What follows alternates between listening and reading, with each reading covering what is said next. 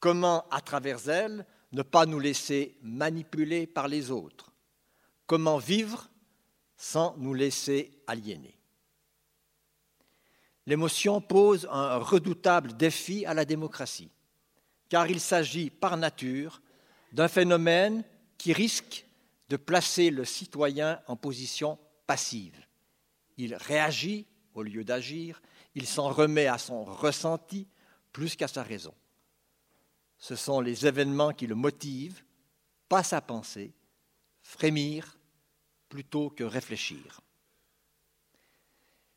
Nous allons commencer cette série par demander à la psychologie, pour faire court, la science du comportement et des états internes à l'individu, donc demander à la psychologie d'essayer de nous dire ce qu'est une émotion. Mais la psychologie n'est de loin pas la seule discipline capable de nous éclairer sur la dynamique des émotions. Au cours des prochains lundis, nous serons invités à l'observer à l'œuvre, cette dynamique émotionnelle, dans les expressions de la foi confessante, à partir d'un regard sociologique sur la religion, dans les productions artistiques de l'art brut, à partir d'un regard esthétique, et enfin dans les courants populistes et les émotions du ressentiment qu'ils entretiennent et génèrent à partir du regard d'un politologue. Beau programme, espérons-le, qui nous enrichira. Pour l'heure, nous avons le plaisir d'accueillir Madame Delphine Pressman, qui est chargée de recherche, responsable de recherche et chargée de cours à l'Université de Lausanne. Madame Pressman est docteur en psychologie des universités de Genève et de Lausanne, en particulier dans le domaine des neurosciences. Elle est aussi responsable d'un enseignement assez particulier qui s'intitule Science au carré, qui est un enseignement de sciences dures donné par des membres de l'EPFL à des étudiants de l'UNIL en sciences humaines et sociales. Elle a décidé d'intituler son exposé Peut-on vivre sans émotion? Vous avez sans doute déjà répondu non à cette question, mais vous vous demandez alors sûrement comment. Delphine, vous avez la parole. Merci.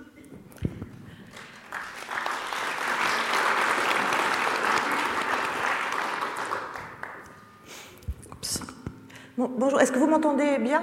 Est-ce que le, micro fonctionne oui Alors, Tout d'abord, je voudrais vous remercier pour l'invitation ainsi que Connaissance 3. Ouh là là Je vous avais dit que j'avais toujours des problèmes de micro. C'était pas une blague. Je voulais vous remercier pour l'invitation. Euh, donc c'est une, une, thématique qui n'est pas très très facile euh, à traiter en si peu de temps pour essayer de dire des choses qui correspondent à peu près à, la recherche et de les dire de façon euh, plus ou moins simple, avec en plus un titre qui est un peu provoquant, un peu ton vivre sans émotion. Alors je vous ai juste remis un peu le, petit descriptif qu'il y avait à l'intérieur de la conférence. Moi, j'ai un drôle de retour sur le micro. pour vous, ça va? Ça siffle, hein?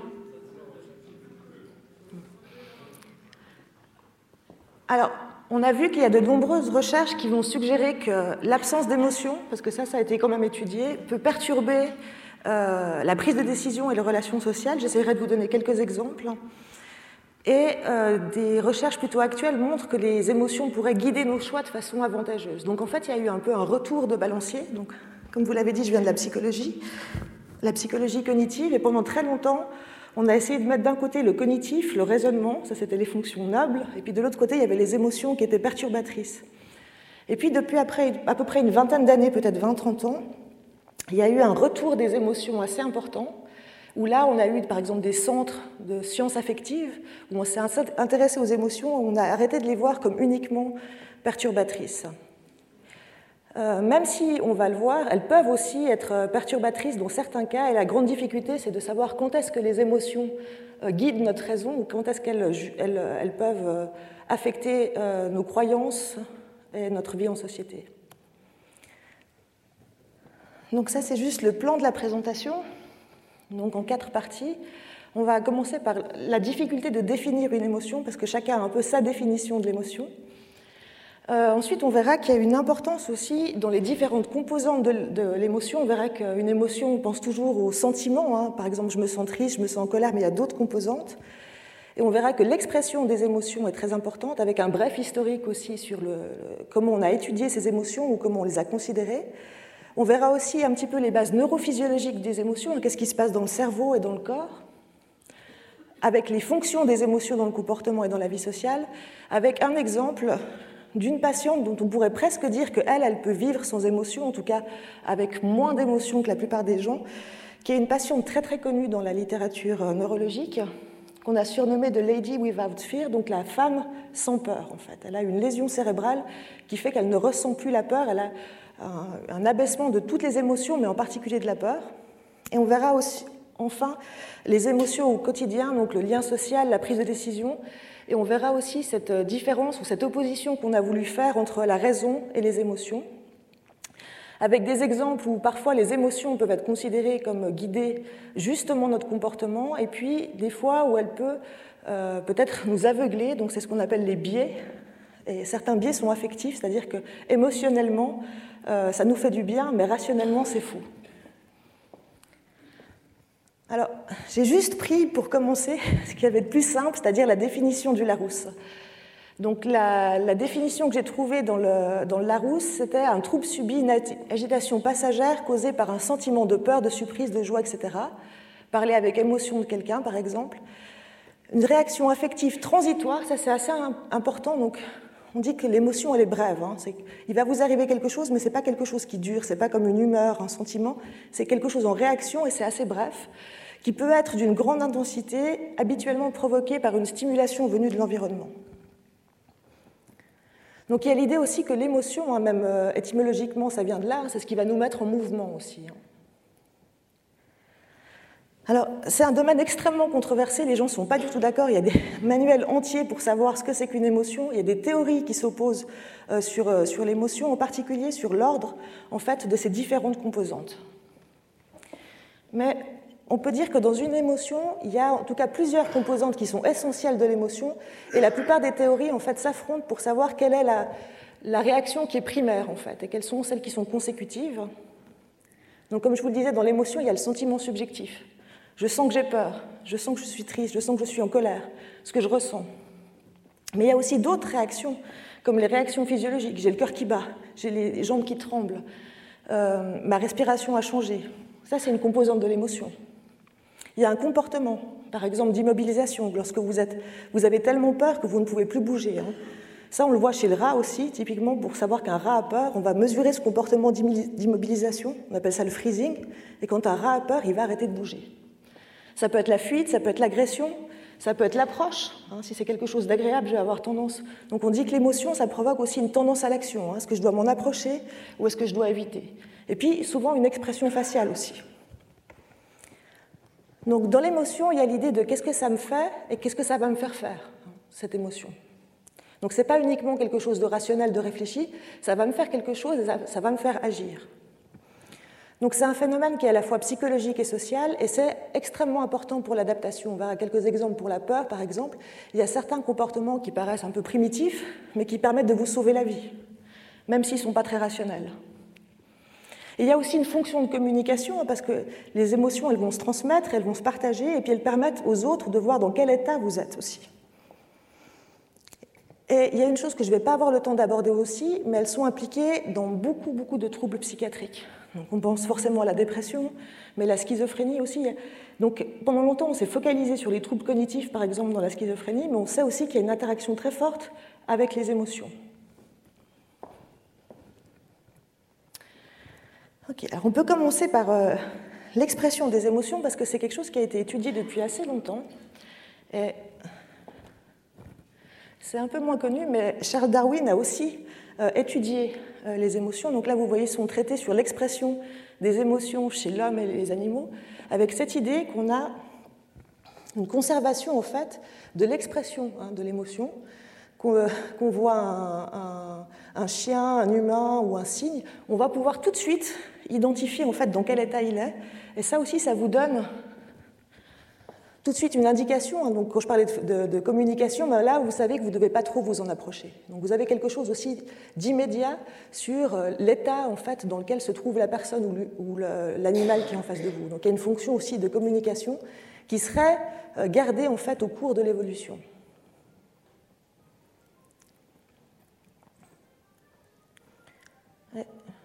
juste vous montrer ça peut-être ici.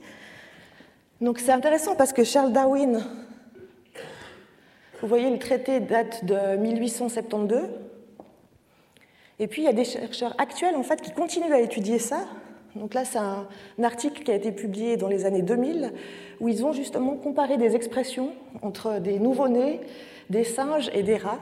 Donc là, vous avez des expressions agréables, donc euh, on va leur mettre du sucre à goûter, et on va voir en fait des choses très très parallèles et là, vous avez ces expressions de disliking, donc quelque chose de désagréable chez les différentes espèces. J'avais aussi un petit film.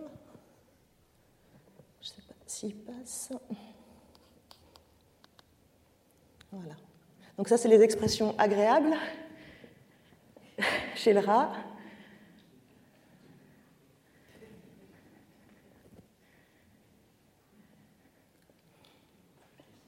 Donc c'est vraiment chez les babines. non et puis là, quelque chose de désagréable, donc c'est quelque chose d'amer.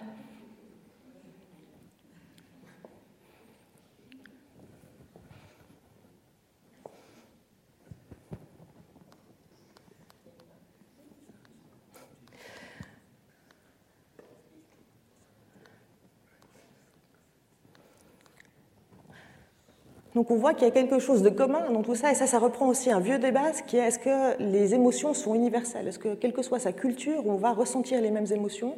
Donc là, il y a tout un débat là-dessus. Vous avez par exemple certaines personnes comme Paul Ekman, dont je parlerai après, qui lui prétend qu'en tout cas les émotions de base, la joie, la peur, la colère, seraient les mêmes partout. Peut-être pas la façon de le montrer, hein. peut-être qu'en Asie on ne va pas le montrer, mais si vous êtes tout seul par exemple, vous allez avoir les mêmes expressions faciales. Ça, c'est juste un petit rappel euh, historique. Donc, on voit la théorie de Darwin sur l'évolution. Autour des années 1900, on va commencer à avoir des théories sur, euh, sur le, rapport entre le corps et euh, l'émotion. Avec une théorie qui a été proposée par William James. Et c'est intéressant parce qu'elle date de 1900, mais elle est encore utilisée aujourd'hui en neurosciences. Si vous ouvrez un textbook de neurosciences actuel, vous entendrez parler de la théorie de William James, qui a été reprise après aussi par Damasio. Et puis dans les, années, euh, dans les années 30, on a commencé à découvrir en fait des structures cérébrales qui étaient liées aux émotions. La plupart de ces découvertes étaient un peu fortuites, donc on avait stimulé des zones dans le cerveau, par exemple euh, du chat pour la fausse rage. Et ça, ce sont des chercheurs qui, en stimulant en fait une zone dans le cerveau du chat, se sont rendus compte que le chat devenait totalement enragé. Donc, euh, il était extrêmement en colère, extrêmement agressif. Pourtant, on lui avait rien fait. Ça a mis l'idée que peut-être cette zone-là est importante pour le comportement émotionnel. Et donc on en a déduit une théorie du système limbique des émotions. Donc le système limbique, ça serait toutes les régions dans le cerveau qui sont liées au traitement des émotions. Et on a découvert aussi une autre zone dont je reparlerai parce que c'est cette zone-là qui est atteinte chez cette patiente qui n'a plus de peur, euh, par cette découverte fortuite, cette fois chez le, chien, le singe, où Cluver et Bussy, en faisant des lésions, en fait, ont découvert par hasard que des singes qui étaient avant très peureux, très agressifs, devenaient extrêmement dociles et semblaient ne plus avoir peur de rien. Donc c'est des singes qui s'approchaient des humains, qui jouaient même avec les serpents, alors que normalement les, les singes ont une peur innée des serpents. Ces singes-là, après la lésion, se mettaient à jouer avec des serpents. Et puis on a aussi, là j'aurais pas trop le temps d'en parler, mais dans ces années-là aussi, Freud qui va proposer justement sa théorie de la pulsion, donc un rôle, si on veut, euh, des, émotions ou de quelque chose d'inconscient, de pulsionnel qui pourrait agir sur le comportement. Donc chez les humains, comme je vous l'ai dit, d'après certains euh, psychologues, dont en particulier Ekman, que vous connaissez peut-être si vous regardez la télévision et les séries américaines, parce que c'est le héros de Lie to Me, vous savez.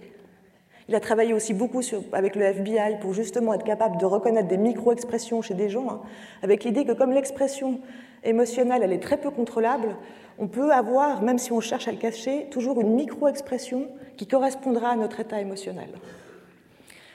Et donc lui, il distingue plusieurs émotions fondamentales qui pour lui sont universelles. Donc elles seraient la même qu'on soit en Afrique, en Asie, en Europe, et qui seraient provoquées par la même chose. Hein. Donc quelque chose qui vous plaît provoquera de la joie, quelque chose qui vous contrarie de la colère ou ce genre de choses. Donc là, ce sont les émotions qu'il a, et donc il a fait aussi tout un système que les psychologues utilisent aussi pour reconnaître ça, où ils vont coder les muscles en fait qui s'activent pour dire ça, ça correspond à la joie, par exemple. Donc la joie, la surprise, la colère, le dégoût, euh, la, peur, la tristesse, le mépris, là c'est Ekman quand il était jeune, maintenant il est un peu plus âgé. Et donc, on voit qu'il y a une partie corporelle dans les émotions et puis il y a une partie de sentiments subjectifs, comme je vous l'ai dit tout à l'heure. Et une des premières théories qui a fait le lien entre les deux, ou en tout cas qui a essayé euh, d'expliquer les émotions d'une façon euh, assez troublante à première euh, vue, hein, je ne sais pas si vous avez déjà entendu parler de cette hypothèse. La première fois que j'ai entendu ça, je me suis dit c'est bizarre comme, comme idée. Parce que le sens commun dirait, par exemple, si je perçois quelque chose qui fait peur, comme un ours, ben, je vais avoir peur et ensuite je vais avoir des réactions physiologiques. Je vais avoir le cœur qui va se mettre à battre, je vais avoir de la peine à respirer, je vais, me sentir mal. Hein. Et puis la théorie de William James, elle s'appelle James Lange parce que les deux l'ont proposée en même temps mais de façon indépendante, elle retourne les choses. Elle dit on perçoit, on a des réactions physiologiques et en fait on a le sentiment parce qu'on analyse nos réactions physiologiques. Donc la perception de l'ours va faire que je vais avoir le cœur qui bat, je vais me mettre à trembler et je vais analyser toutes ces réactions corporelles comme étant le fait que j'ai peur. Donc l'émotion, ça serait le sentiment qu'on a des réactions motrices, viscérales, circulatoires consécutives à la perception de l'objet. Et donc il va assez loin, il dit, nous nous sentons tristes parce que nous pleurons, en colère parce que nous frappons et apeurés parce que nous tremblons. Donc d'après cette hypothèse, si on enlevait, en fait, si on n'exprimait pas les émotions, on devrait moins les ressentir, vu que le sentiment subjectif vient de l'interprétation qu'on fait de, euh, notre état corporel. Donc ça, c'est très très débattu. Il y a des choses, il y a certaines expériences même actuelles qui vont dans ce sens-là, d'autres pas, surtout par rapport à la spécificité, à quel point est-ce que c'est spécifique, par exemple, entre la peur et la colère. Est-ce que j'arrive vraiment juste sur la base de mon état physiologique, à savoir dans quel état émotionnel je suis? Et là, vous avez une citation de William James qui explique justement cette théorie. Et il dit quelle espèce d'émotion de peur est-ce qu'on pourrait avoir si on arrivait à supprimer toutes les sensations de battement de cœur précipité, de respiration courte, de tremblement de lèvres, de jambes molles, de chair de poule, de branle-bas dans les entrailles? Imaginez, vous enlevez tout ça. Donc il dit, il le dit ce qu'il pourra. Pour moi, il est impossible de l'imaginer. Je dis que pour des hommes, une émotion dissociée de toute sensation organique est une abstraction inconcevable. Si vous enlevez tout ça, est-ce que vous pourriez avoir peur? Alors, il y a des recherches actuelles qui utilisent cette, euh, hypothèse. Pour l'ensemble du cœur, du corps, ben, par exemple, on peut jouer sur les battements cardiaques en donnant certains médicaments pour voir si, si vous avez le cœur qui bat plus vite. Je sais pas, si vous prenez du propranolol, par exemple, en théorie, vous devriez moins ressentir la peur parce que vous avez un cœur qui bat beaucoup plus lentement. Il y a une autre hypothèse qui vient aussi du corps, mais en particulier de l'expression faciale, qui est l'hypothèse du feedback facial. Donc c'est la même idée, c'est-à-dire que votre cerveau utilise l'état de votre visage pour savoir dans quel état émotionnel vous êtes. C'est une information qui est prise en, compte. Donc ça serait un feedback facial, et il y a plusieurs euh, recherches qui montreraient que ce feedback facial peut avoir un, un effet. Si par exemple on active les muscles du sourire, donc les zygomatiques qui vous permettent de sourire, il y a un groupe en Allemagne qui a montré que ça rend des blagues plus drôles. Donc, est-ce que le problème, c'est si vous demandez aux gens, faites-moi un sourire pour voir s'ils si, trouvent ça plus drôle, les gens vont comprendre et donc vous pouvez avoir un biais dans votre expérience. Ils vont dire, ah bah, il veut que je sois plus heureux, donc je vais l'être. Donc ils ont forcé les gens à sourire, mais de façon inconsciente. En fait, les gens ne se rendaient pas compte qu'ils souriaient. Et pour ça, ils ont utilisé un design assez élégant. Ils ont demandé aux gens de mettre un stylo dans la bouche et à un groupe, ils leur ont demandé de mettre le stylo comme ça, entre les dents, et surtout de ne pas le toucher avec les lèvres. Et si vous faites ça, ben en fait, vous allez activer les muscles de sourire. Et puis, pour l'autre groupe, ils leur ont demandé exactement la même chose, sauf qu'ils devaient le tenir avec les lèvres tout autour du, stylo. Si vous faites ça, vous bloquez les muscles du sourire. Et puis, pendant qu'ils étaient dans cette position, ils ont jugé des plaisanteries. Et donc, le groupe qui était euh, à droite a trouvé ça beaucoup plus rigolo. Et c'est assez intéressant. Et donc, les sujets, ils n'étaient pas du tout conscients qu'ils trouvaient ça plus drôle parce qu'ils riaient. Hein. Donc, euh, C'est l'hypothèse de. Donc, même quand on fait des faux sourires forcés, ça, peut-être ça rend un peu plus heureux, je ne sais pas. Euh, et donc, il disait aux gens en plus que ce qu'il faisait là, c'était pour les gens qui n'auraient pas de main, enfin, essayer de trouver une façon de bien dessiner. Pour, euh, donc, il y avait vraiment une histoire pour que les gens comprennent pourquoi ils avaient ce stylo. Il y a d'autres recherches qui montrent, euh, ça c'est presque une pub pour la chirurgie esthétique, que si on, bloque les muscles du haut du visage, il y a beaucoup d'émotions négatives qui sont dues au haut du visage. Hein. Quand vous avez peur, que vous êtes contrarié, vous allez beaucoup utiliser ces muscles du haut du visage. Les gens qui sont botoxés ressentent moins la peur. Et si vous les mettez dans un scanner, vous verrez aussi que la zone de la peur va moins s'activer en fait, parce qu'ils n'ont pas ce retour facial euh, sur les émotions. Et puis, euh, ça c'est une recherche qu'on a fait avec Pierre Magistretti et François Ansermet. On, on a regardé si ça pouvait aussi avoir un effet sur les souvenirs. Donc on a fait lire un texte très désagréable des sujets, très triste. Et puis tout le monde l'a trouvé très triste. Et puis le lendemain, quand ils sont revenus, on a demandé repenser au texte. Et puis dans une position où exactement la même chose, où ils souriaient ou ils ne souriaient pas. Et ce que vous voyez ici, c'est que le groupe euh, qui souriait a trouvé un souvenir en fait qui était moins négatif. Donc ça peut aussi, apparemment, il faudrait faire d'autres recherches, mais agir sur des souvenirs émotionnels qu'on a, le moment où on le rappelle.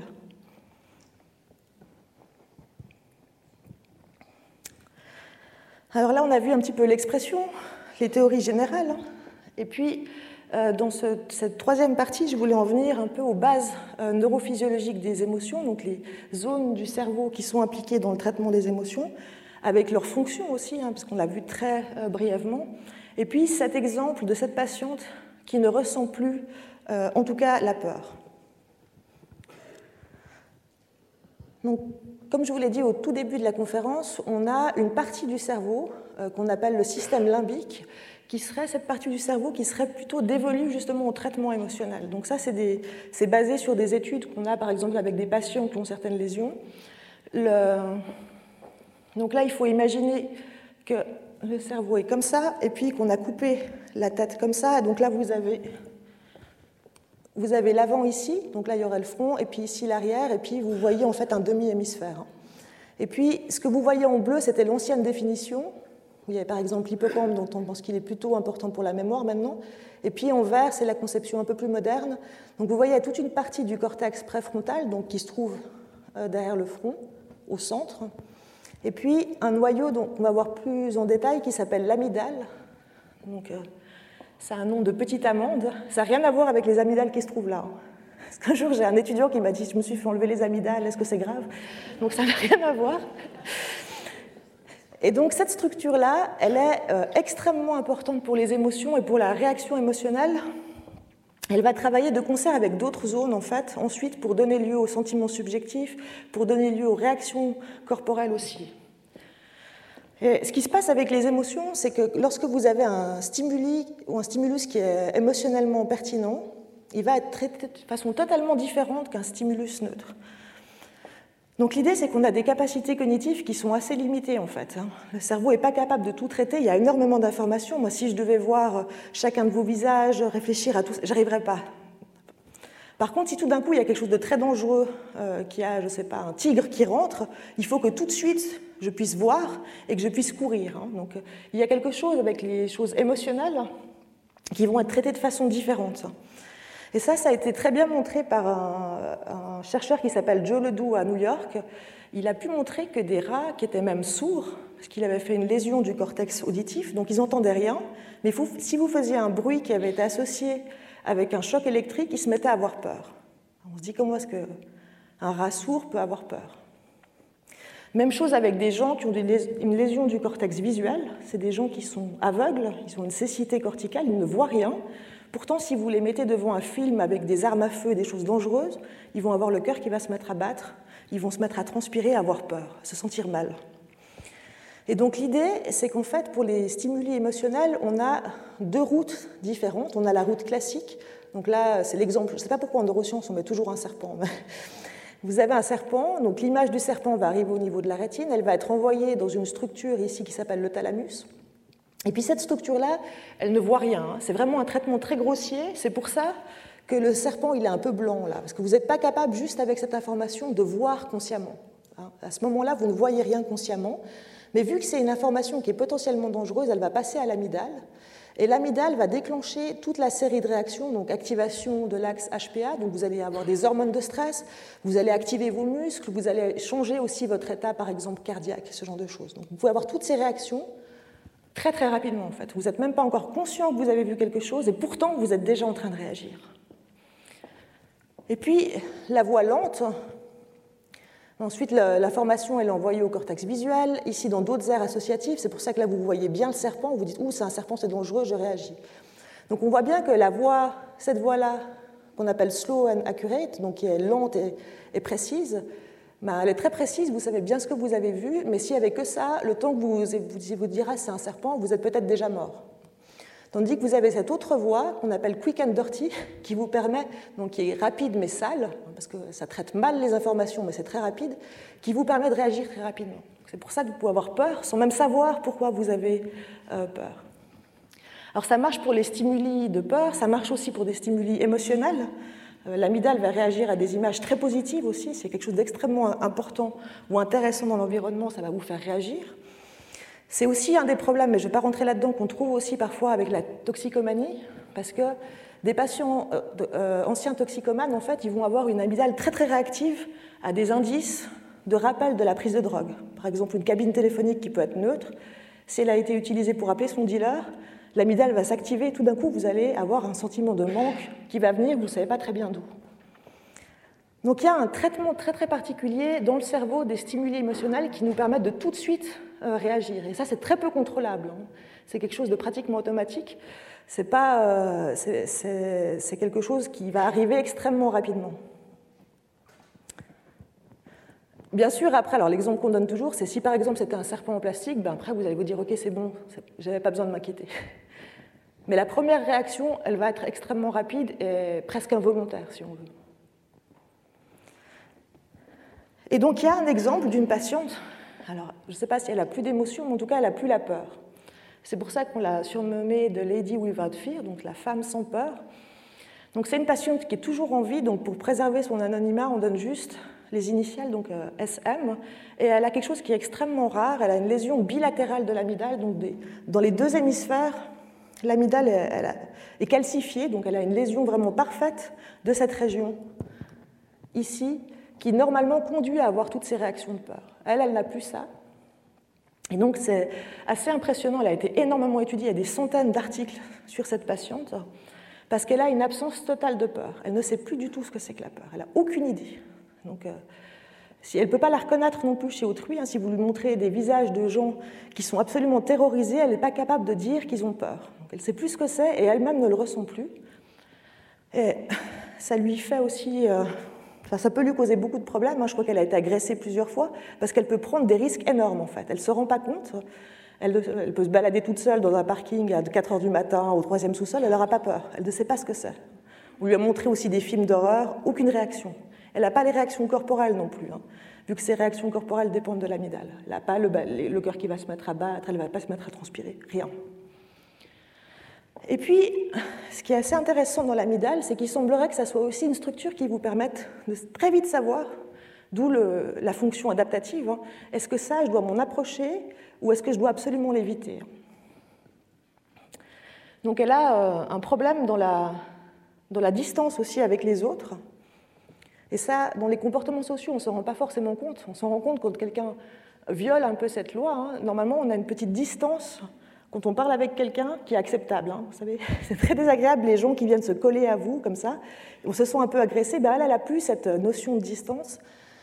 Donc ça, ça a été mesuré ici par euh, euh, des chercheurs qui ont comparé en fait la, distance normale pour parler. Donc là, vous voyez chez des sujets contrôle, on est à 0,54 mètres, quelque chose comme ça. J'arrive plus bien à lire. Ouais, c'est ça. Euh, et puis chez elle, vous voyez que cette distance est vraiment très très réduite. Donc, de façon, euh, elle va avoir tendance à s'approcher en fait, et puis euh, aussi à avoir confiance en tout le monde. Euh, elle a un sentiment de confiance, quelle que soit la personne qu'elle a en face d'elle, elle va se mettre à avoir confiance. Ce qui aussi est très, peut être très dangereux. Alors là, il y a beaucoup d'études où on lui a montré par exemple plein de visages, Puis vous avez des gens, vous savez, si vous voyez leur tête, vous dites celui-là, je n'irai pas lui prêter mes clés, ça c'est pas possible. Il y a un truc qui joue pas. Alors après, est-ce qu'on a raison ou pas, je ne sais pas, mais de façon émotionnelle, comme ça, intuitive, on va avoir des jugements de confiance, est-ce que celui-là, je dois m'en approcher euh, ou pas? Et peut-être juste une petite digression, c'est assez intéressant parce que si vous prenez par exemple la toxoplasmose, qui est un parasite dont l'hôte est le chat, quand il arrive chez le rat, en fait, ce parasite, il va migrer dans l'amygdale et il va faire que le rat, euh, à la place d'avoir peur du chat, va se mettre à être attiré par l'odeur du chat et donc se faire manger. Donc c'est vraiment, vous voyez, c'est dans cette capacité d'adaptation très très rapide à hein, ce que je dois m'approcher ou ce que je dois m'en éloigner qu'on va avoir l'intérêt en fait de ces émotions. Alors je vous ai mis un petit exemple de ça pour savoir à qui vous feriez confiance. Est-ce que vous feriez confiance à ce monsieur? Non?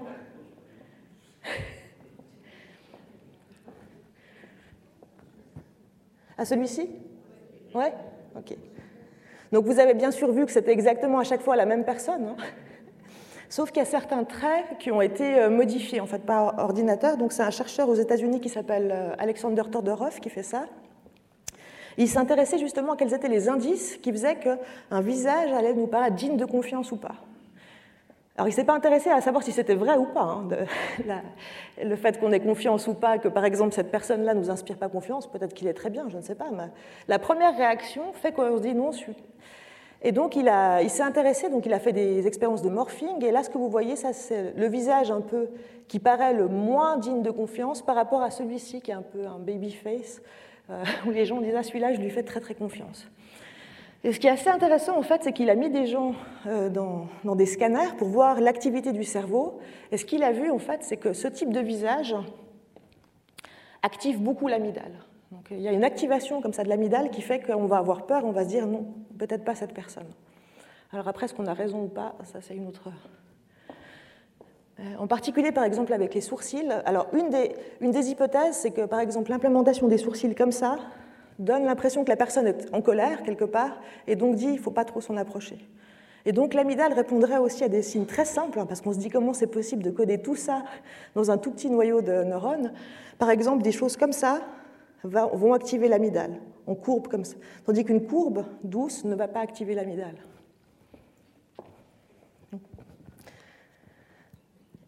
Et puis, donc cette amygdale, elle peut être activée aussi pour donner du sens à ce qui nous, ce qui nous entoure. Hein. Et ce qui est intéressant, c'est qu'en en fait, une partie du sens qu'on va donner n'est pas uniquement factuelle, on ne va pas décrire ce qui se passe, on va aussi euh, projeter en fait des émotions sur autrui et, sur le monde environnement. Et ça marche même avec des petites formes géométriques. Peut-être je vous montre juste la démonstration. Donc ça date déjà hein, des années 40 mais c'est actuellement utilisé en, recherche, donc il y a des, études des années 2000 qui ont utilisé ça, en particulier avec cette patiente.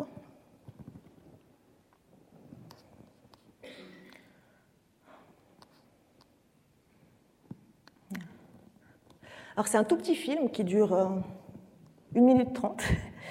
Et puis, euh, vous allez voir des formes qui vont bouger. Enfin, je ne vous en dis pas plus.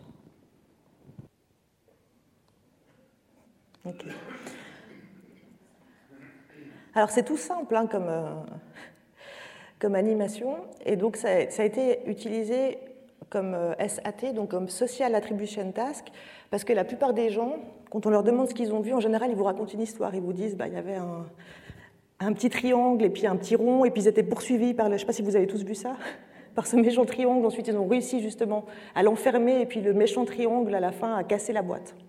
C'est en général ce que voient les gens. Je sais pas si Pourtant, c'est juste des formes géométriques qui se baladent sur un écran. Hein. Et ce qui est très intéressant, c'est que cette patiente, par exemple, quand elle voit ça, elle, elle va faire une description totalement factuelle. Elle va dire, eh ben, il y avait un grand rectangle, il y avait un petit cercle, et ensuite le petit cercle est rentré à l'intérieur du grand rectangle, et puis ensuite il est sorti. Enfin, elle va faire vraiment une description totalement factuelle sans mettre en fait quelque chose d'émotionnel dans la description.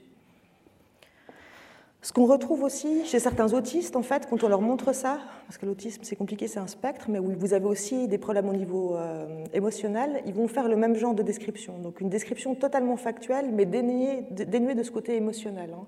on sait que dans l'autisme, il y a aussi des anomalies au niveau de, de l'amygdale.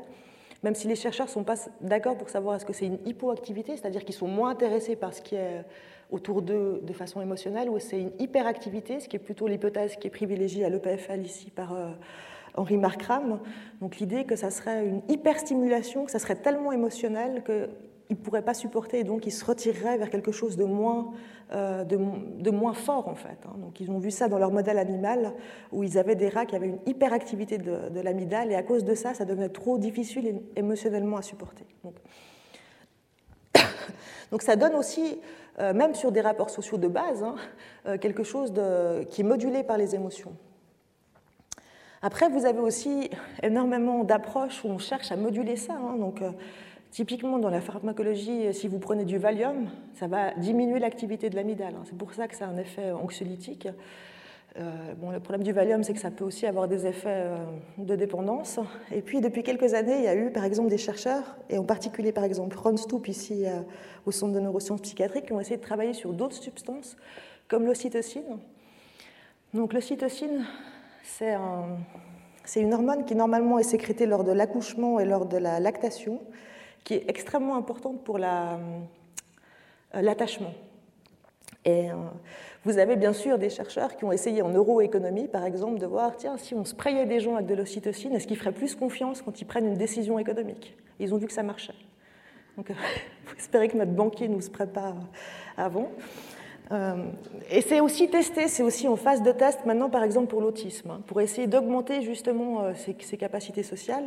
Donc, ça peut être. Euh, donc là, c'est un spray nasal en plus, c'est très simple à apprendre mais c'est aussi quelque chose qui n'est pas uniquement euh, quelque chose qui vient de l'extérieur. Donc, par exemple, si vous êtes très stressé, vous allez produire de l'ocytocine pour essayer de vous réguler vous-même, de vous calmer.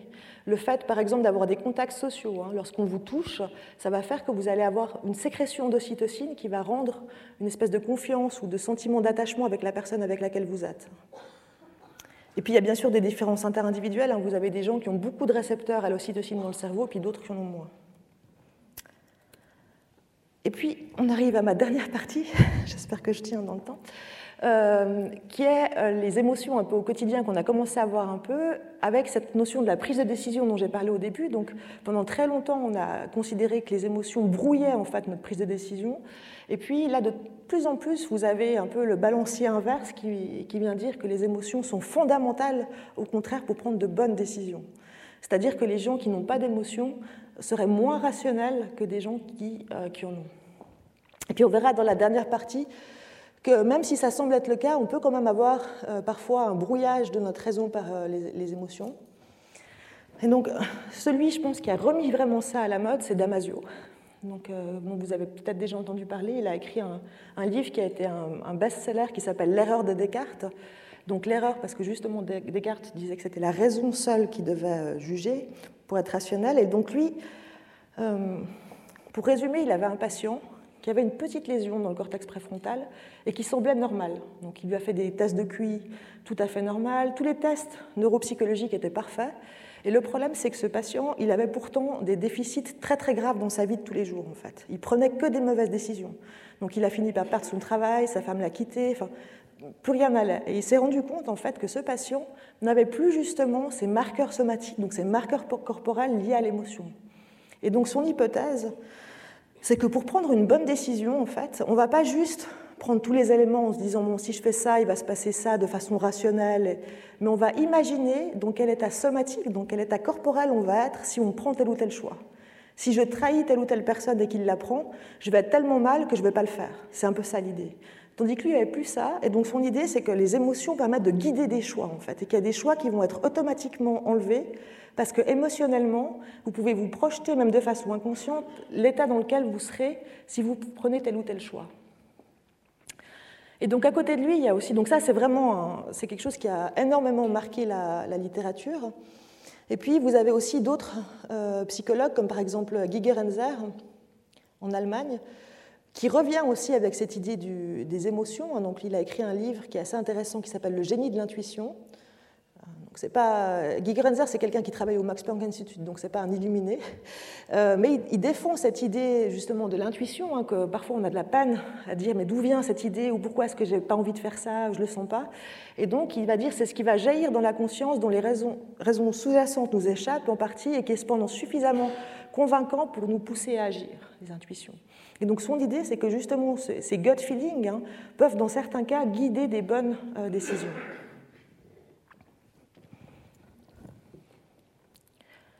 Alors, il y a plein d'exemples où on va retrouver justement euh, le rôle des émotions dans des prises de décision.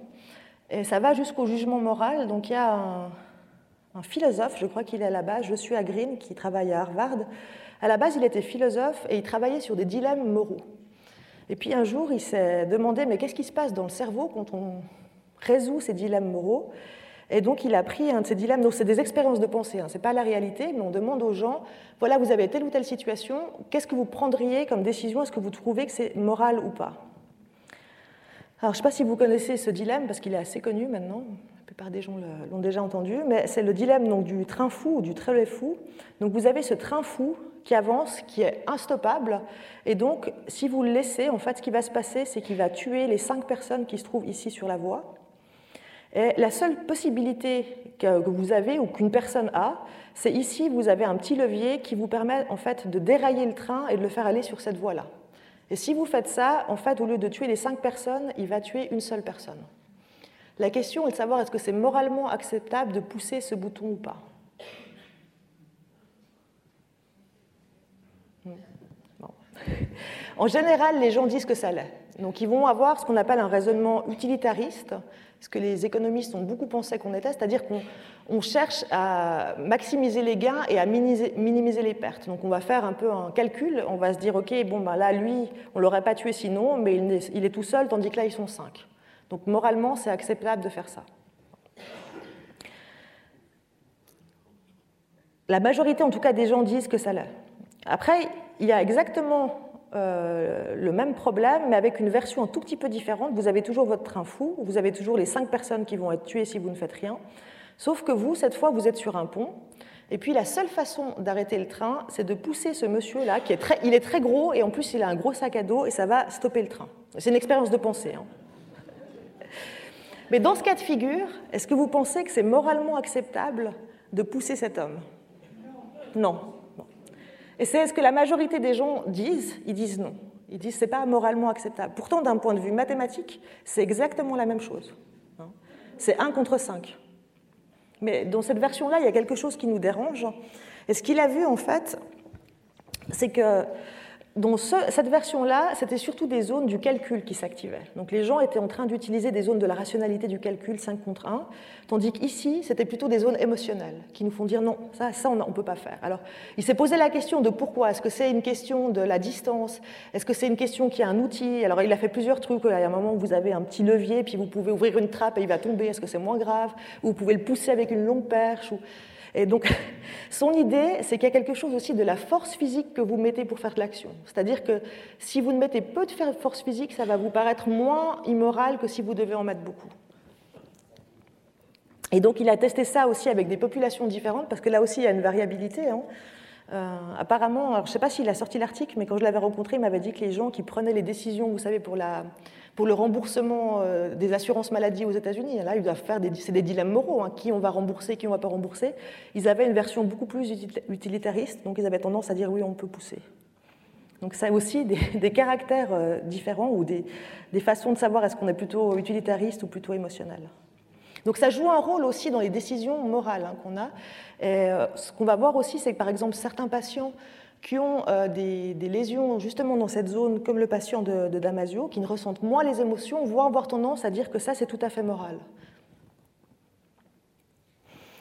Et c'est ce qu'on va trouver aussi donc, dans d'autres pathologies, comme par exemple, là, je n'ai pas le temps de rentrer dans le détail, mais psychopathologie, par exemple, euh, dans la psychopathie, hein, donc Typiquement, les psychopathes, alors c'est vague parce que c'est une population euh, qui peut être très diversifiée, mais en tout cas, dans une sous-catégorie, on va retrouver une espèce d'hyporéactivité émotionnelle, c'est-à-dire qu'ils vont avoir très peu d'émotions et très peu de peur. Et, euh, peu d'empathie aussi pour la, victime. Et donc, ça, ça a été étudié, euh, ça je fais une petite digression, par euh, Jack Van Hoek, qui est à moitié en, Hollande et l'autre moitié du temps en Afrique du Sud. Alors ça, je ne sais pas s'il l'a publié ou pas, mais je sais qu'il avait essayé, par exemple, de, de leur donner de l'ocytocine, en se disant, bah, l'ocytocine, ça va les rendre plus empathiques. Et il avait vu quelque chose d'un peu étrange, c'est que, en fait, oui, ça les rendait plus empathiques, mais comme ils sont très manipulateurs, ils étaient encore plus capables de manipuler les gens qu'ils avaient en face d'eux, au lieu de compatir. Et chez les modèles animaux, on voit ça aussi. Donc vous avez, euh, vous avez des rats, par exemple, à qui on va enlever les glandes surrénales qui nous permettent normalement de sécréter euh, du cortisol, enfin du corticostérone chez le rat. Donc ils n'ont plus d'hormones de stress, ils ont moins peur. Et puis si vous les mettez, par exemple, si vous rentrez un rat dans la cage d'un autre, qui va être un peu intrus, en général, le rat qui est déjà là, il n'aime pas trop qu'on lui mette quelqu'un qu'il ne connaît pas euh, chez lui, donc il va y avoir une agression, ça c'est normal, mais ces agressions, normalement, chez les rats, elles sont très codifiées, c'est-à-dire qu'il va d'abord un peu menacer, et puis même quand il va agresser, il va agresser dans des endroits qui ne sont pas létaux, en fait. Et ce qui va se passer lorsque ces rats n'ont plus euh, ces glandes surrénales qui sont liées avec la peur, ils vont se mettre à attaquer extrêmement vite, donc ils ont une latence d'attaque extrêmement rapide, sans sommation, et ils vont attaquer tout de suite à des endroits extrêmement dangereux comme la gorge, par exemple. Donc les émotions, elles font peut-être aussi en, sorte qu'on ne s'agresse pas, hein, parce qu'il y a une peur ou une appréhension d'agresser l'autre. En tout cas, c'est la théorie qui est défendue par exemple par euh, Joseph Haller, qui travaille là-dessus à Budapest. Et puis, on arrive à la dernière partie. Là, je vous ai fait un peu euh, l'état ou résumé hein, vraiment rapide des arguments qui disent oui, les émotions, elles sont fondamentales même pour prendre des bonnes décisions, prendre des meilleures décisions grâce aux émotions. Mais il y a aussi certaines, euh, certaines recherches qui prouvent que parfois, et ça c'est le problème, hein, ça je ne sais pas si on a encore résolu ça, quand est-ce que les émotions nous guident vers quelque chose qui est bien et quand est-ce qu'elles nous aveuglent, parce que parfois on peut quand même voir certains biais, donc certaines erreurs qu'on fait à cause de nos émotions. Hein. Ça va venir brouiller un peu notre jugement. Et donc euh, là on parle de biais, donc un biais en psychologie expérimentale c'est une erreur, et c'est une erreur qui est toujours dans le même sens. Par exemple, vous avez certaines illusions qui sont toujours pareilles. Et donc, le fait qu'on a des erreurs qui sont typiques et toujours dans le même sens, ça voudrait dire qu'on a un certain mécanisme de traitement de l'information qui est derrière, que peut-être ça a une, une, valeur quelque part. Donc, ça peut être de la perception, ça peut être cognitif, comme le raisonnement, et ça peut être entre le cognitif et l'émotionnel. Comme par exemple, vous avez un biais qui est très très connu dans la littérature qui s'appelle le biais d'optimisme, qui est le fait qu'on a toujours tendance à être un peu plus optimiste qu'on euh, devrait l'être si on était totalement rationnel. Donc si vous demandez à la majorité des gens comment ils se situent par rapport à leur intelligence, par rapport à la moyenne, réfléchissez pour vous, la majorité des gens vous disent qu'ils sont un petit peu plus haut que la moyenne. Ce qui n'est pas possible. Si c'est une moyenne, il y a bien des gens qui sont en dessous. Et donc, ce biais d'optimisme qui fait qu'on pense qu'on est un petit peu plus beau, un petit peu plus intelligent et qu'on risque moins d'avoir des maladies, ça, ça marche aussi pour les maladies. Hein. Les gens, ils pensent aussi qu'ils ont moins de risques d'avoir, par exemple, telle ou telle maladie que quelqu'un qui serait exactement du même âge et avec le même style de vie. Pour eux, c'est moins risqué. Donc on a un biais d'optimisme et ce biais d'optimisme, il a peut-être pour effet justement de nous protéger un peu psychologiquement, le fait qu'on se rehausse un peu. Euh, ça a peut-être des avantages, même si ça a le désavantage de faire que d'un point de vue adaptatif, c'est pas si bon de penser qu'on est très bien. Et ce qui est intéressant, c'est que par exemple, si vous prenez certaines pathologies comme la dépression, apparemment dans la dépression, c'est absent. Les patients dépressifs, eux, ils n'ont plus du tout ce biais d'optimisme. Donc ça a peut-être certains euh, bien fait quand même d'avoir ce, type de, biais ou, d'aveuglement euh, affectif. Et on s'est demandé aussi avec, euh, avec des collègues, dont Federico Loria qui est maintenant à Columbia et Fabrice Clément à Neuchâtel, si c'était possible que ça amène jusqu'à un phénomène qui est beaucoup utilisé ou beaucoup discuté par les psychologues, par les philosophes, pardon, qui s'appelle l'auto du prix, self-deception en anglais. Donc l'auto du prix, c'est l'idée de se dire est-ce que c'est possible qu'en fonction de nos émotions, il y ait des choses qu'on n'arrive pas à croire ou est-ce qu'on puisse se mentir à soi-même parce qu'affectivement, ça nous ferait trop de peine de se dire la vérité? Donc c'est l'auto-mensonge, est-ce qu'on peut se mentir à soi-même? Euh, Et donc la définition de lauto prix, c'est une croyance qui va naître d'un désir en dépit de toutes les évidences du contraire. Vous avez tellement envie d'y croire, donc vous voyez, il y a, beaucoup de paradoxes là-dedans. Hein. Parce que ça reprend l'idée du mensonge. Si vous mentez à quelqu'un, ben vous, vous savez la vérité. Mais si vous vous mentez à vous-même, est-ce que vous avez les deux croyances en même temps? Est-ce que vous avez décidé de vous mentir? Donc euh, les philosophes, ils donnent toujours l'exemple du mari qui trompe sa femme, par exemple, où on voit une grosse tache de rouge à lèvres, mais la femme est sûre qu'il est fidèle, parce qu'elle a tellement envie d'y croire ou les parents qui croient que leur enfant est très très bon en mathématiques, malgré toutes les évidences du contraire. Hein. Donc, est-ce donc c'est tout un dilemme. Hein. donc, euh, est-ce qu'on peut vraiment se mentir à soi-même d'un point de vue affectif? Est-ce qu'on peut être tellement aveuglé par nos émotions qu'on va même jusqu'à se mentir, y croire vraiment? Est-ce qu'on a par exemple les deux croyances en même temps, ou est-ce qu'il y a une croyance qui arrivera jamais à se former? C'est ce qu'on a proposé justement avec Federico Loria et Fabrice Clément. C'est que un peu comme dans la théorie de Damasio, on aurait des filtres qui fait qu'il y a une croyance qui va jamais être élaborée euh, parce qu'effectivement ça serait trop coûteux. Et même si, euh, au niveau affectif, euh, donc ça serait un peu la balance entre, d'un côté, le bien-être psychologique et affectif, et puis de l'autre côté, le besoin de vérité et de s'adapter à la situation. Et pour l'instant, on ne sait pas vraiment si ça existe ou pas. On pense que oui. Il y a très peu d'expérience là-dessus. A il y a un groupe aux États-Unis où ils ont essayé de tester ça expérimentalement et on a repris l'étude et ça marche, ça marche très bien même. On a demandé aux gens euh, de remplir des questionnaires de culture générale. Et puis, dans ces questionnaires de culture générale, les gens pouvaient tricher parce qu'il y avait les réponses en bas, euh, écrites à l'envers. Vous savez, comme quand vous faites des mots croisés. Donc, ils pouvaient utiliser ça. Et puis, ce qu'on a vu, c'est que les gens qui avaient les réponses étaient bien meilleurs que ceux qui ne les avaient pas. Donc, ils les ont utilisées. Et puis ensuite, dans un deuxième test, on leur dit, voilà, maintenant on va vous montrer, il y a le deuxième questionnaire de culture générale. Là, ils voient très bien qu'il n'y aura pas les réponses. Et on leur dit, combien est-ce que vous pensez que vous allez faire à ce test-là? Et les gens continuent à dire qu'ils vont faire aussi bien. Ce qui est bizarre, parce qu'ils n'ont plus les réponses. Donc la question, de savoir est-ce qu'ils y croient vraiment, ou est-ce qu'ils se disent, par exemple, oui, j'ai utilisé les réponses, mais dans le fond, je le savais. Et donc, ils vont prédire qu'ils vont faire aussi bien, alors que ce n'est pas le cas. Donc c'est une forme d'auto du prix, ils se montent à eux-mêmes sur leur performance. Et le groupe aux États-Unis a montré que ça, ça marchait même s'ils perdaient de l'argent. C'est-à-dire que vous gagnez de l'argent si vous prédisez bien votre score. Ben malgré ça, les gens vont continuer à dire qu'ils vont performer aussi bien qu'avec les réponses. ça, c'est encore tout un champ euh, qui est encore euh, à étudier, hein, cette question de, l'auto du prix euh, émotionnel. Voilà, donc c'était pour vous donner un exemple de, fois où les émotions peuvent aussi venir un peu perturber notre, notre jugement et nos, nos croyances. Et puis, pour finir, ben, voilà, j'ai essayé de vous donner un peu un panorama euh, rapide. J'espère que, euh, en vous donnant un petit peu euh, à chaque fois quelques exemples, mais je sais que dans les conférences prochaines, on va plus aborder justement, par exemple, la question de la croyance ou, justement de, ces émotions en mouvement. Voilà. Et pour finir, ben, je vous repose la question est-ce qu'on peut vivre sans émotion selon vous? Et si oui, comment? Et je vous remercie.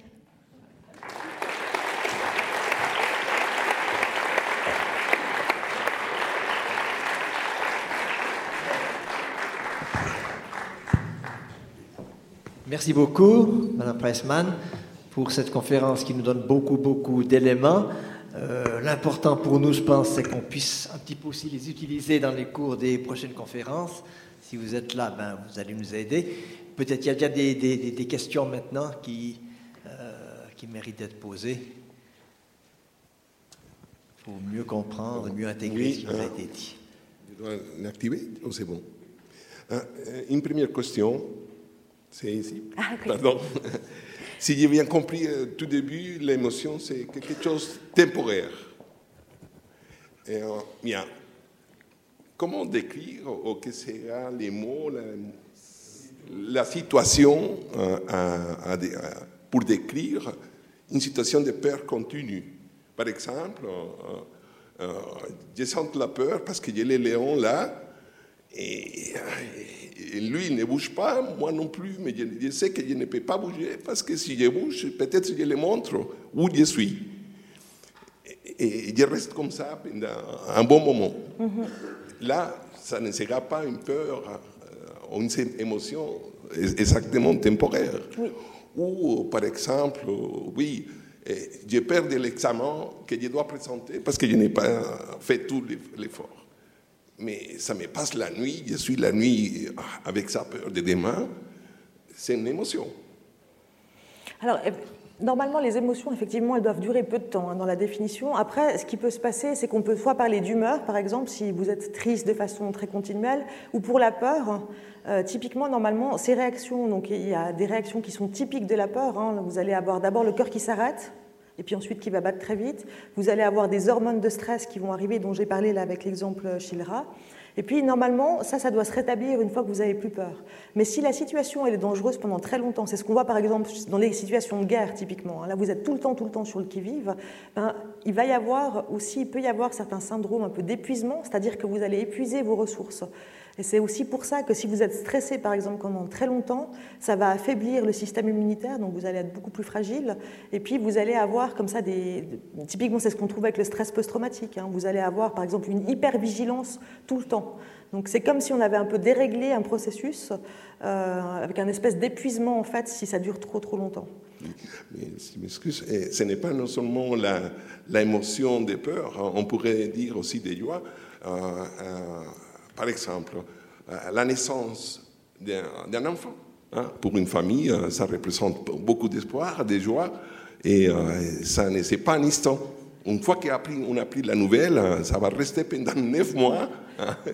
C'est joie qui, à mon avis, a des conséquences assez importantes de la perception qu'on a du monde ou de notre entourage pendant ces sensations de, de joie. Mais là, c'est plutôt, ça serait plutôt un état, une humeur on, aurait tendance ah, à dire ça, vous voyez. Donc c'est-à-dire que vous êtes après d'humeur joyeuse, c'est pas le moment où vous allez voir votre enfant naître, ben, peut-être là vous allez avoir l'émotion de joie, et puis ensuite vous allez rester avec une humeur joyeuse. Mais vous serez pas vraiment l'émotion, c'est l'idée que vous êtes, c'est quelque chose de bref. C'est vraiment sur le moment, c'est ce que vous allez avoir aussi au niveau de l'expression faciale. Donc euh, c'est rare que les gens restent tout le temps comme ça pendant des années. Donc c'est vraiment quelque chose de, même s'ils se sentent d'humeur joyeuse, vous voyez. Donc euh, c'est la définition d'une émotion, c'est vraiment ça. C'est quelque chose qui va arriver et puis qui va être bref, qui va provoquer quelque chose pendant l'instant. Après, comme je vous le disais, c'est compliqué, hein, parce qu'il y a énormément de controverses dans le domaine des émotions, donc pour bien définir ce que c'est, mais il y a quand même cette idée que c'est bref, comparé par exemple à une humeur ou un sentiment. Vous pouvez avoir des gens, par exemple, qui sont anxieux de nature, hein, c'est l'anxiété euh, très, de nature, ils sont anxieux, et puis vous pouvez aussi avoir l'anxiété état, tout d'un coup, il y a quelque chose qui fait que vous vous sentez anxieux sur le moment. C'est n'est pas tout à fait la même chose. J'ai peut-être une dernière question. Bien sûr, bien sûr.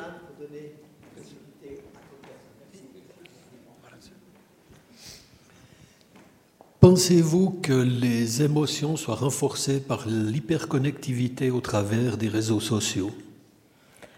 Euh, c'est compliqué. Parce que les émotions, elles ont un... Il y a une forme de contagion avec... Euh, j'ai pas eu le temps d'en parler, mais par exemple, si je vous souris, ben, quand vous allez me voir sourire, vous allez avoir un micro-sourire. Vous allez pouvoir comme ça comprendre l'état émotionnel dans lequel je suis, ce qu'on n'a pas avec les réseaux sociaux, hein, mais par contre, on peut avoir certains emballements. Et je ne suis pas une spécialiste de ça, donc je ne pourrais pas vous répondre de façon précise, mais je sais qu'il y a des gens qui ont regardé, par exemple, les émotions négatives ou les sentiments d'exclusion chez les adolescents, par exemple. Euh, si on vous exclut de quelque chose, même virtuellement, vous pouvez souffrir vraiment très fortement. Donc euh, on peut avoir des véritables émotions sur Internet et dans un réseau social, surtout si on se sent exclu par ce réseau. Après, les émotions de joie, de colère, je pense que ça a été étudié, mais je ne connais pas assez bien le domaine.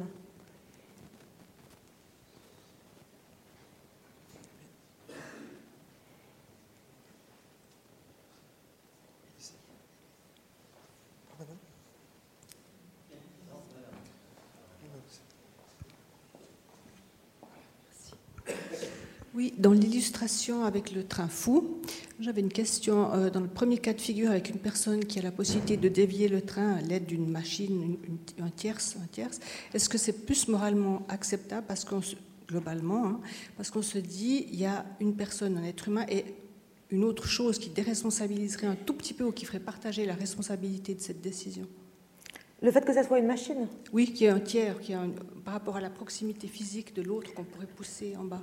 Oui, alors ça, il l'a testé aussi dans d'autres expériences, justement pour voir si c'était. Et donc, il a, ce qu'il a vu, c'est que si par exemple vous êtes sur le pont et puis que vous avez aussi une machine, donc vous avez un bouton qui vous permet d'ouvrir une trappe qui fait tomber la personne, donc c'est pas vous qui l'avez touché, ou alors vous êtes avec une perche et puis de loin, donc vous n'êtes pas très loin, mais vous êtes avec une perche.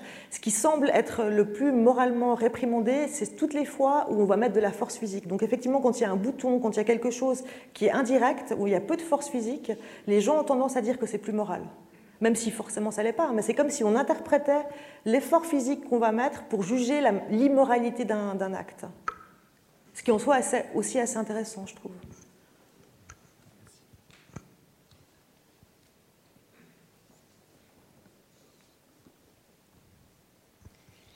Euh, bonjour. Je ne pense pas que vous ayez déjà étudié les personnes qui dirigent les drones. Euh, bon, ils vont tuer d'autres personnes, mais quelles émotions ils peuvent ressentir alors que c'est vraiment pas eux qui vont euh, tirer. Ça, ça va être l'appareil, le drone qui va tuer d'autres personnes. Alors, je ne sais pas si ça, ça a été étudié, mais effectivement, on pourrait se poser la question que là, ça paraît justement moins difficile à faire que si on doit le faire soi-même, qu'on doit mettre de la, de la force physique parce que justement il y a une machine, il y a quelque chose d'un peu abstrait, euh, donc l'autre est un peu à distance, et puis il n'y a pas l'implication de sa propre force physique pour euh, heurter l'autre. Donc en théorie, ça devrait être des situations justement qui, qui, qui, sont presque plus dangereuses en fait, parce que les gens ont plus de facilité à le faire.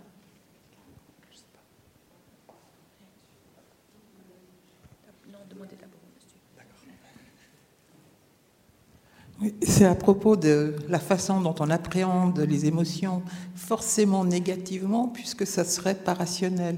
La première fois que j'en ai entendu parler, c'était quand on étudiait la, Révolution française et on disait que ces foules qui arrivaient euh, et qui vociféraient, c'était absolument irrationnel et c'était pas, c'était négatif. On en a parlé de façon un petit peu plus positive. Enfin, c'était une façon de d'analyser la situation lorsqu'on parlait de la révolution russe. Mais dans tous les cas, on a cette impression que dès que c'est il s'agit d'émotions, c'est irrationnel, et donc ça ne pourrait être que négatif. Mm-hmm. Euh, est-ce qu'il n'y a pas une autre façon d'appréhender aussi les choses? C'est justement, ce qui est intéressant, c'est qu'il y a eu un peu un retour de balancier, où avant, vraiment même en psychologie cognitive, les émotions, c'était quelque chose qui était vraiment considéré comme uniquement perturbateur, qui faisait que les gens prenaient n'importe quelle décision. Depuis Damasio, un peu cette révolution affective, on a presque changé. Et donc là, on les met vraiment, on les porte au nu, un peu les émotions, justement pour dire, ben, ça permet de prendre de très très bonnes décisions, on voit ce qui se passe quand on mais c'est compliqué justement de savoir quand est-ce que c'est perturbateur et quand est-ce que ça permet justement de guider vers quelque chose qui est le plus adaptatif possible. Parce que même si rationnellement ça paraît bien, ce patient Elliot que Damasio a étudié, ben, quand on l'écoute, il paraît très rationnel, il paraît très intelligent, et pourtant, tout ce qu'il fait est vraiment catastrophique. Les décisions qu'il prend ont des conséquences très négatives. D'après Damasio, c'est dû justement à ce manque d'émotions. Donc, dans ce cas-là, les émotions, elles seraient là pour bien guider, en fait, même si rationnellement, ça paraît pas tout à fait rationnel, les décisions qu'on prend avec des émotions, en fait, elles le sont peut-être plus que ça. C'est ce que soutient aussi Guy Gerenzer. Mais pour moi, la difficulté, c'est de savoir quand est-ce que c'est adaptatif et quand est-ce que ça l'est pas. Mais... effectivement, maintenant, alors je ne sais pas comment ça sera dans 20 ans, mais maintenant, il y a de plus en plus ben, justement ces centres de, de sciences affectives où on va s'intéresser justement au rôle des émotions qui sont plutôt vues de façon positive, plus que perturbatrice. Est-ce que c'est ce que l'on appelle l'intelligence émotionnelle? Euh, En partie. Mhm. En partie. je ne suis pas une spécialiste de, l'intelligence émotionnelle, mais il y a effectivement, et puis il y a tout un débat aussi entre l'intelligence émotionnelle, l'empathie, la mhm. capacité par exemple à reconnaître les émotions, euh, les, émotions chez autrui qui manquent par exemple dans certaines pathologies. Mhm. Mais donc il y a une forme apparemment de, justement de, d'intelligence émotionnelle ou de capacité d'empathie. Il y a un test qui est très connu, vous pouvez même tester sur vous si vous voulez, vous mettez... Euh, c'est le eye test de Baron Cohen, Reading the Mind in the Eyes, donc euh, lire mhm. l'esprit dans les yeux. Puis vous voyez des gens, vous voyez que les yeux, et puis vous devez dire quelles émotions ils ressentent. Et puis ça serait une sorte de test d'empathie et de reconnaissance émotionnelle. Mm. Et donc vous avez certains sujets, il y a certaines recherches qui disent que les femmes sont meilleures, d'autres pas. Enfin ça dépend. Euh, mais vous pouvez essayer. Donc là c'est vraiment, ça serait une façon aussi de tester ce, type de choses qui n'est pas quelque chose de totalement rationnel, qui est par exemple très difficile pour des patients autistes. Ils ont énormément de peine à reconnaître l'émotion si on montre que le, que le regard. Mm. J'ai juste une deuxième question. Vous avez parlé de cet euh, optimisme qui tend à dire qu'on se, qu'on se surestime, enfin, surestime d'une certaine manière. Il y a tous ceux qui se déprécient aussi, non? Oui, il y a des gens qui vont se déprécier, mais en moyenne, si vous prenez des, sujets, c'est plutôt un biais d'optimisme qu'on va observer. Même si on n'en est pas forcément conscient, on a peut-être l'impression qu'on n'est pas en train de se surestimer, mais en moyenne, les, les, gens ont quand même tendance à se surestimer, et ce qui apparemment est un bienfait. Parce que le fait qu'on ne le retrouve pas dans la dépression, par exemple, bon, bah, c'est pas très. Oui, bien sûr, c'est clair. Mais au moyen, on trouve ça pour à la fois l'intelligence, on trouve ça sur les performances aussi au travail, et pour la maladie. Beaucoup pour la maladie, où on pense, hein, c'est toujours le truc où on dit c'est pas pour moi, c'est pour les autres. Et ben ça, on le retrouve aussi en recherche. Donc euh, on a une espèce de biais d'optimisme qui fait qu'on a l'impression qu'il va nous arriver moins de choses négatives. J'aimerais faire un petit pas de côté, si c'est possible. Vous avez effleuré le sujet de l'intuition. J'aimerais savoir quelle est la différence de mécanisme entre intuition et émotion. Ah, c'est compliqué. Hein.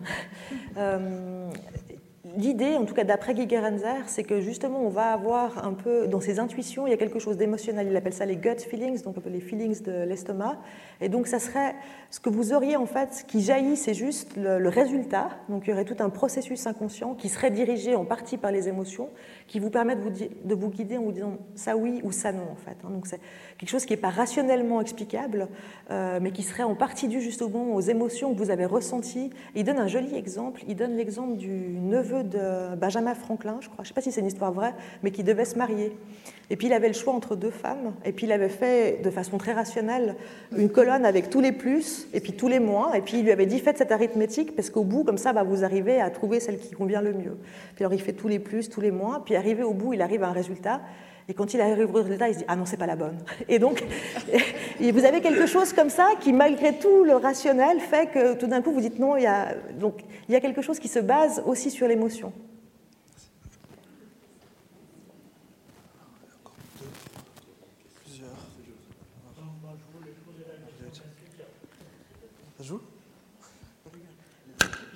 Je voulais poser exactement la même question du, rôle, de l'intuition, mais est-ce qu'on peut savoir par la, euh, la physiologie, au fond, si ce sont les mêmes organes qui interviennent dans le cas de l'intuition et des émotions? Euh, On peut le voir de façon... Oui, effectivement. On peut le voir pour certaines prises de décision, par exemple, qui sont au début intuitives. Il y a un test dont je n'ai pas eu le temps de parler, où là, la première décision qu'on va prendre, elle est intuitive, qui est un test qui a été développé par Damasio. Vous avez, ils appellent ça la, tâche du casino, je pense que vous connaissez, euh, ça s'appelle aussi l'Iowa Gambling Task. Donc vous avez des cartes comme ça que vous devez tirer, et puis les sujets, ils vont gagner ou perdre de l'argent. C'est du véritable argent. Et dans les deux premiers tas, lorsque vous tirez des cartes qui sont gagnantes, vous gagnez beaucoup d'argent. Vous allez gagner 100 dollars, 200 dollars, donc c'est super. Le problème, c'est que lorsque vous perdez, parce qu'il y a aussi des cartes qui vous font perdre de l'argent, vous perdez aussi beaucoup d'argent. Et donc sur le long terme, ces cartes-là, elles sont négatives. Vous allez perdre de l'argent si vous vous acharnez, même si elles sont attractives. Puis dans les deux derniers tas de cartes, vous avez peu de gains, vous allez gagner 20 dollars, mais quand vous perdez peu, quand vous perdez, vous perdez peu, et donc sur le long terme, sur je sais pas 100, 100 tirages, vous allez gagner de l'argent. Et ce qu'on voit chez tout le monde, c'est que tout le monde au début se précipite, enfin fait un petit échantillonnage, remarque vite que celles-là gagnent beaucoup, plus, et puis on, commence à comprendre en fait que ça perd. Et à un moment, qui est un moment conscient où les gens sont capables de dire ces cartes-là, je vais les éviter parce qu'elles me font perdre de l'argent. Elles ont l'air bien, mais je vais les éviter. Ça, c'est le moment conscient. Mais avant ce moment conscient, ce que Damasio et Béchara ont pu montrer, si vous équipez les gens et que vous pouvez regarder justement la transpiration qui correspond à l'activité émotionnelle, hein, avant d'être conscient que ces cartes-là sont négatives, vous allez voir que les gens ils vont se mettre à transpirer avant de prendre les cartes dangereuses, même s'ils ne sont pas encore conscients que c'est un choix qui n'est pas le bon. Et donc c'est ce qui est une période un peu intuitive, si on veut. Hein. Ils vont commencer à ce moment-là à les éviter, mais ils ne peuvent pas encore consciemment dire pourquoi. Pourtant, émotionnellement, ils réagissent, donc on peut l'enregistrer. Oui, j'ai une question concernant une, une, expression pleurer de joie. Comment est-ce que vous pouvez expliquer qu'on peut pleurer alors qu'on est en joie? C'est deux, deux, réactions physiologiques qui paraissent, ou d'expressions qui paraissent complètement contradictoires. Mhm. Très sincèrement, je ne sais pas.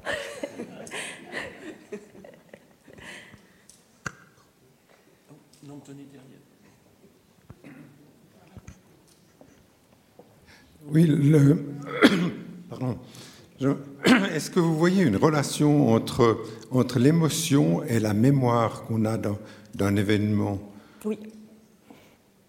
Oui, c'est une très bonne question. Et puis, c'est un sujet que je connais presque mieux que les émotions, parce que j'ai beaucoup travaillé sur la mémoire, et en particulier la mémoire émotionnelle. Donc, il y a effectivement un lien très fort entre émotion et mémoire. Et c'est pour ça que si normalement on demande à des gens de situer, je sais pas, trois ou quatre souvenirs de leur vie, Souvent, c'est des souvenirs émotionnels. Vous allez raconter quelque chose. C'est rare que les gens me disent, je me souviens très bien, le 23 janvier 1988, euh, j'ai pris des cornflakes avec du lait. Je m'en souviens. En général, il y a toujours quelque chose d'émotionnel. Et en fait, ce qui se passe, c'est que l'amygdale, qui est liée aux émotions, elle communique avec une autre structure dont je n'ai pas parlé, qui s'appelle l'hippocampe, qui nous permet de nous souvenir. C'est cette structure-là qui va dégénérer, par exemple, dans la maladie d'Alzheimer. Et cette structure-là va encoder des épisodes. Et si l'amygdale est active en même temps, ça va augmenter la capacité de mémorisation. C'est pour ça qu'on se souvient mieux des choses très émotionnelles jusqu'à un certain degré, parce que si vous avez des émotions extrêmement fortes, comme par exemple une peur vraiment intense, alors là, ça va euh, venir, euh, comment est-ce qu'on dit? En anglais, on dit shut down, euh, éteindre l'hippocampe en fait. Et donc c'est pour ça, on explique ça comme ça, que vous pouvez avoir des gens, par exemple, dans des situations où ils ont été agressés, où ils ont été traumatisés, où ils ont des amnésies, ils ont des véritables blancs, parce que les émotions étaient trop fortes et ont fait que la, structure qui normalement permet d'enregistrer n'a pas pu fonctionner. Donc il y a une relation très très forte entre émotion et mémoire. J'aurais une question qui va un peu dans le même sens, à savoir euh, une émotion, c'est la perception sensorielle, et ça sera analysé, en tout cas dans une phase, ça sera analysé.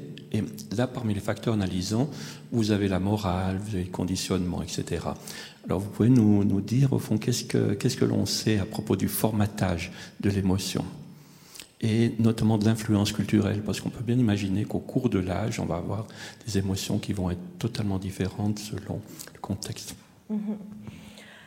Alors ça, j'avoue que je ne connais pas extrêmement bien au cours de l'âge. Je pense qu'il y a certaines choses qui, qui justement vont rester. Donc ces réactivités émotionnelles qui vont rester, ou même si par exemple la mémoire, parfois on ne retrouve pas l'épisode, hein, on ne sait pas pourquoi, mais on se sent bien. Et au cours de l'âge, il y a quand même, par exemple, euh, des, suppositions, mais plutôt pour le développement, parce qu'on a tous, par exemple, une période d'amnésie qui est l'amnésie infantile, hein, où personne ne se souvient de ces trois ou quatre premières années. Et l'hypothèse, c'est que l'hippocampe, justement, la zone qui nous permet de se souvenir de façon consciente, est immature avant l'âge de 4 ans. Donc c'est pour ça qu'on n'aurait pas de souvenir conscient. Par contre, l'amygdale, elle est mature beaucoup plus tôt, pratiquement dès le début. Et donc, vous avez certaines personnes qui disent, mais c'est peut-être pour ça qu'il y a, je sais pas, des odeurs qu'on aime bien, ou parce qu'on a vécu des choses agréables à ce moment-là, même si on n'est pas capable de s'en souvenir. Et donc, il y a des gens qui travaillent là-dessus chez le rat aussi, euh, parce que les rats aussi ont une amnésie infantile pour voir, ben, je ne sais pas, si on les a bercés avec une odeur agréable ou si on leur a envoyé des choses désagréables avec une odeur, est-ce que plus tard, ils peuvent réagir à cette odeur, même sans se souvenir de ce qui s'est passé? Donc ça, suggérerait que c'est possible. Et puis pour l'expression, pour ben, c'est tout un débat parce que c'est vraiment compliqué les émotions, parce que c'est extrêmement controversé. Hein. là, j'ai juste présenté l'hypothèse un peu de William James et tout ça, mais vous avez des gens qui ont la théorie de la présale, donc en fonction justement du contexte, de l'interprétation cognitive que je vais faire. Euh, qui ont par exemple décrété que c'était impossible de savoir juste sur la base de mes réactions physiologiques, mais je vais interpréter en fonction de la, de la situation dans laquelle je suis et du contexte. Et, euh, je voulais rajouter quelque chose d'autre, mais j'ai oublié quoi maintenant. Et pour l'expression aussi, là aussi, c'est comme Paul Ekman lui dit, ben, c'est quelque chose d'universel. Il y a certaines, par exemple, en fonction de la culture, euh, Paul Ekman a fait une expérience où il regardait, par exemple, il comparait des Américains et des hum, Japonais, si je me souviens bien, dans les réactions euh, faciales qu'ils avaient sur leur montrer un film d'horreur. Et ce qui est intéressant, c'est que le, les sujets japonais, quand ils regardaient un film d'horreur avec quelqu'un d'autre qui les regardait, ils restaient pratiquement impassibles. Et quand ils étaient tout seuls, ils avaient exactement la même expression. Donc il y a aussi un facteur culturel, hein, mais, mais l'expression est quand même là, mais en micro-expression, si on veut. Donc ça peut être modulé aussi en fonction. Bah, je pense qu'il y a certains moments où c'est mal vu, par exemple, d'avoir l'air trop émotionnel ou ce genre de choses. Donc ça peut être modulé aussi. Hein. Donc il peut y avoir une modulation cognitive aussi des réactions émotionnelles. Parce que là, j'ai juste parlé de l'interprétation, mais euh, par exemple, je ne sais pas, les médecins, ou, enfin, il y a plein de, professions dans lesquelles on doit apprendre à réguler ses émotions. Et typiquement, si on montre par exemple à des gens un film très violent en leur disant mais imaginez que vous êtes un médecin et que vous allez devoir opérer, ça fait que les réactions physiologiques vont diminuer. Donc l'interprétation cognitive qu'on fait de la situation, ça va aussi changer la réactivité émotionnelle au niveau corporel.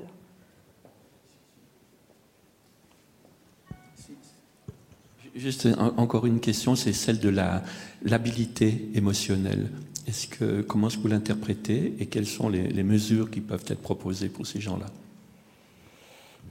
Je sais qu'il y a beaucoup, beaucoup de, techniques que je ne connais pas très, très bien, mais je sais par exemple à l'Institut de, santé au travail, ils, travaillent justement sur ces questions d'émotion. Hein. Ils ont plein de tests où ils essayent de voir quelles sont les bonnes façons, par exemple, de gérer les émotions, de pouvoir soit les contrôler. Donc il y a plusieurs méthodes qui sont, qui sont testées, mais là j'avoue que je ne connais pas assez bien.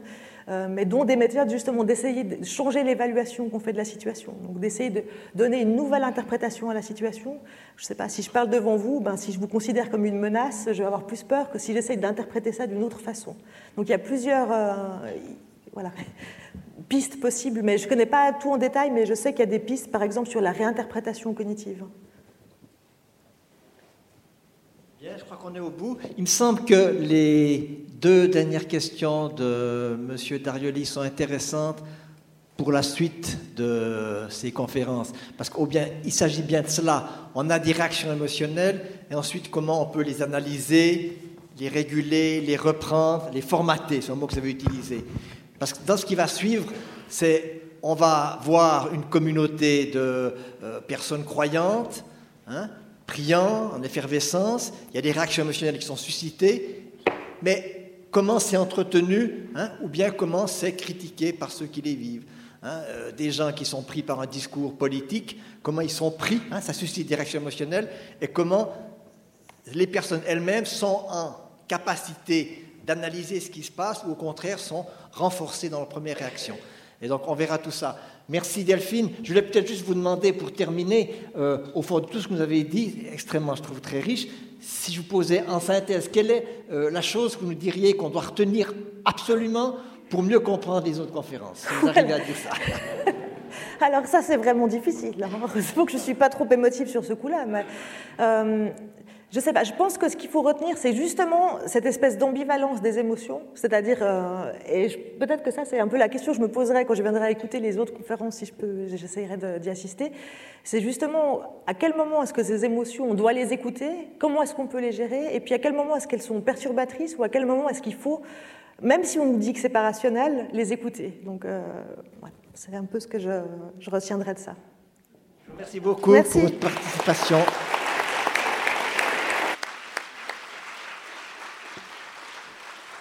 Donc, la prochaine conférence, elle est indiquée ici. Elle sera donnée par M. Philippe Gonzalez, Gonzalez pardon, qui est maître d'enseignement et chercheur à l'Université de Lausanne, spécialiste de sociologie de la religion. Il s'intéresse beaucoup aux enjeux des expressions religieuses dans l'espace public. Rendez-vous à lundi prochain. Merci de votre présence.